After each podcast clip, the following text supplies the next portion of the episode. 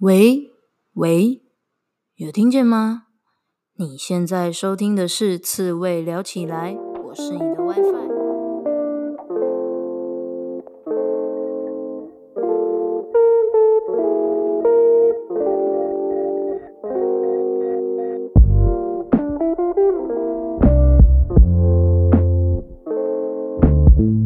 人生这么难，当一只刺猬就好啦。刺猬聊起来是给所有被世俗搞到厌世、迷惘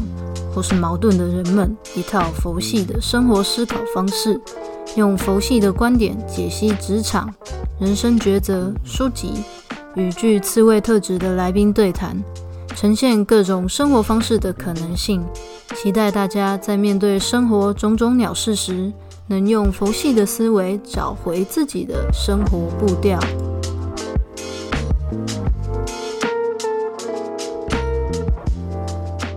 嗨，今天想要跟大家分享一个，我已经写好文章哦，然后我有放到我自己的部落格，本来想要放到自己的脸书，但一直还没有发布的一个东西。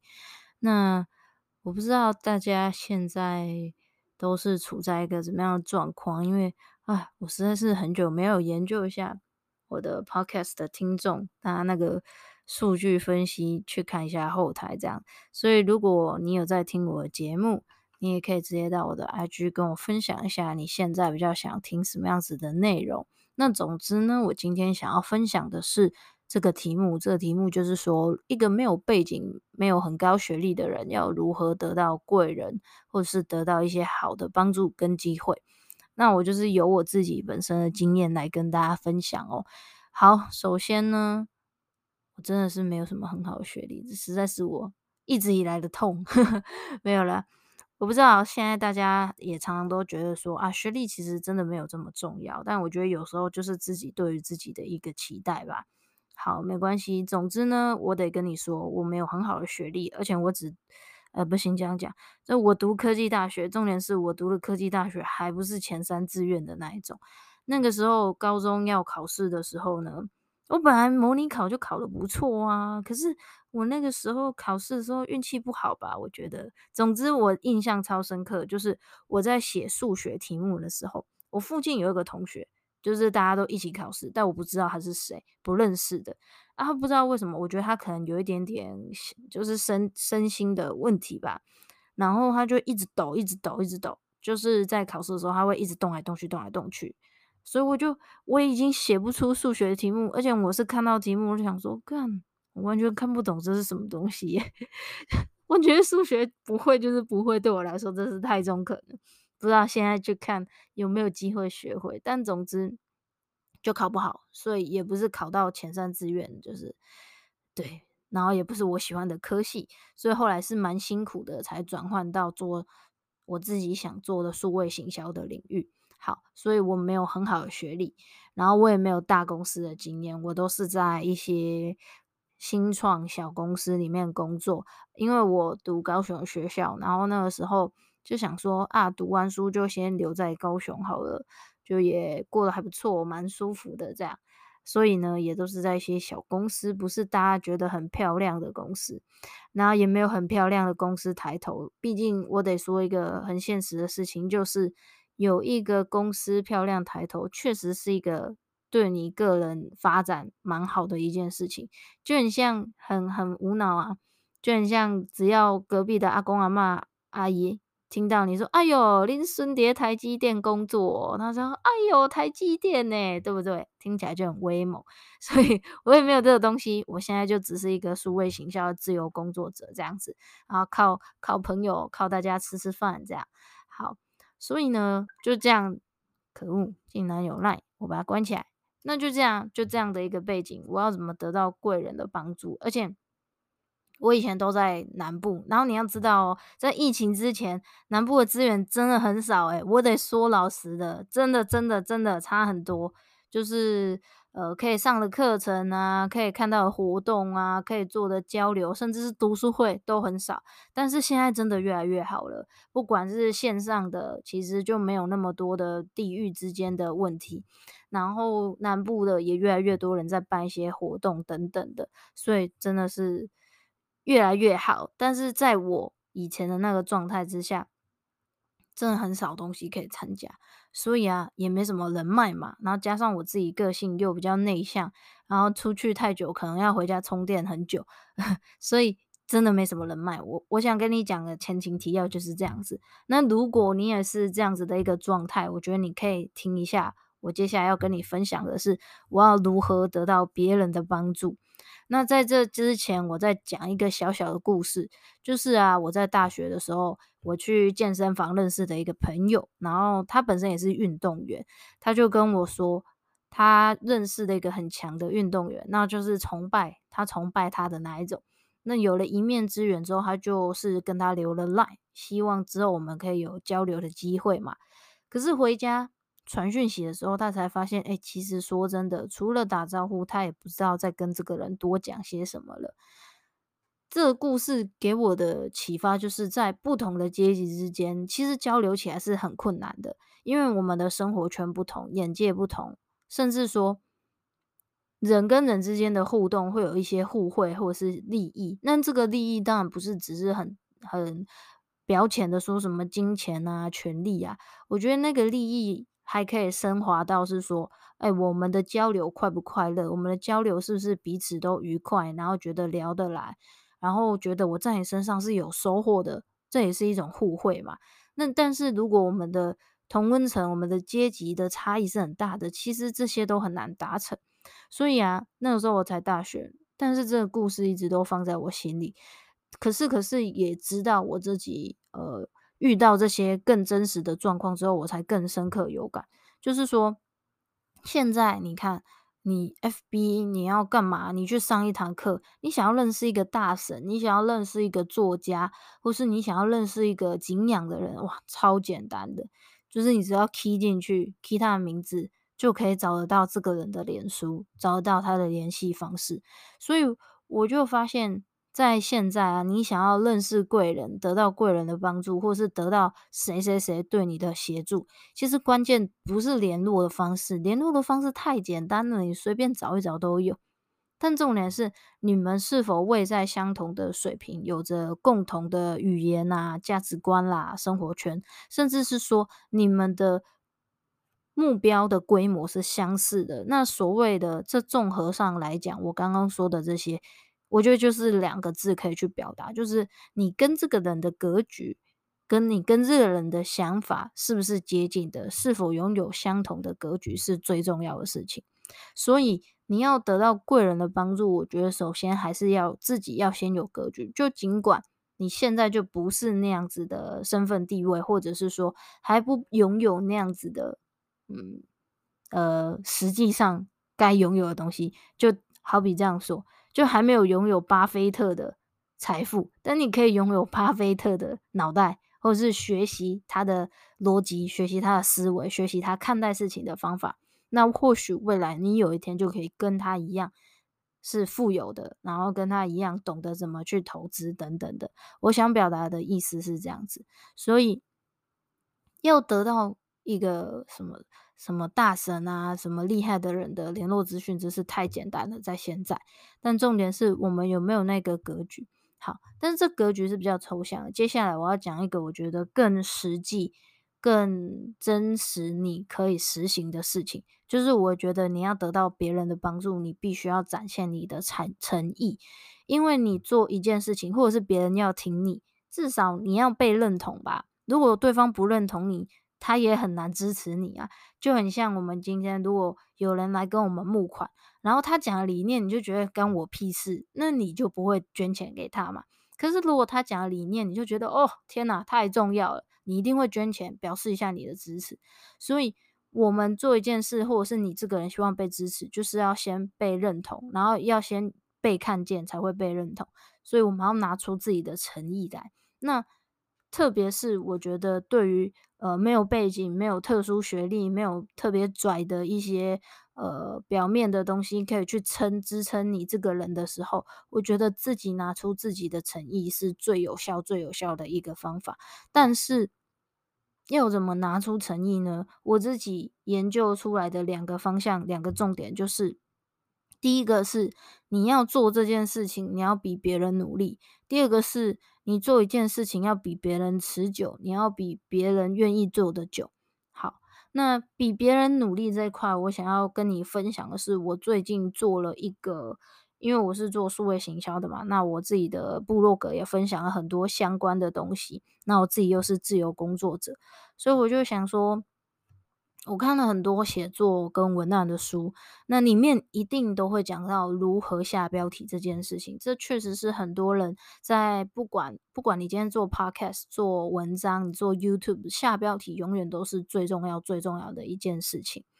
然后我昨天还看到有人分享，像老高他那种哇超大的频道欸，他也会去换他的 YouTube 的缩图封面，他会去换他的字，那其实就是下标题嘛。因为我们都知道标题影响了别人到底会不会看这个东西，占的比重非常非常的大。所以呢，我自己看了很多，可是我觉得这个东西很多人也分享过，但是没有人做一个比较多的比较丰富跟详尽的整理。因为我跟你讲，我看过很多文章，他们会写的方向就是，如果他写了很多个模板，就是很多个标题模板，他就比较少去解释它的原理，他就会直接写套模板的方式给你参考。那如果他会跟你解释原理的话，他的模板数量会比较少，你知道吗？因为很简单，因为如果模板数量多，同时又要解释很多很多的原理，写起来很累人，所以就会变成只要模板多，它的解释就少，或者是解释多但模板变少，他们两个就是会取一个平衡，不然做起来太累了。所以我想说啊，我也没什么，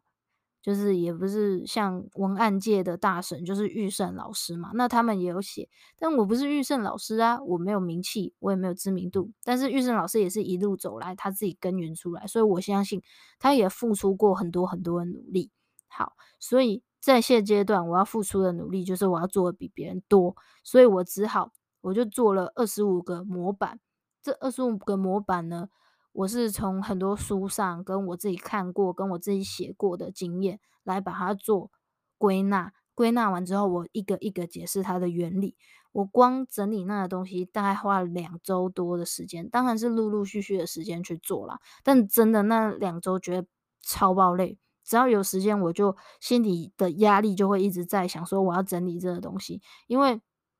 我卡在一个活动的时间，想要把这个东西做曝光，所以我也有时间上的限制，所以压力比较大一点点哦。好，总之我跟你讲这件事情，只是想要表示一下，关于比别人努力这件事情，我们可以从很数据化的方向看到。我举的这个例子当中，就是别人他可能顶多整理的10个模板，或是别人解释了5个标题的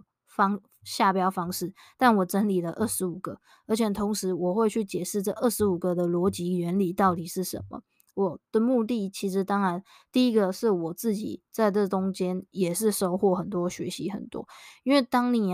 看了一个知识之后，你看了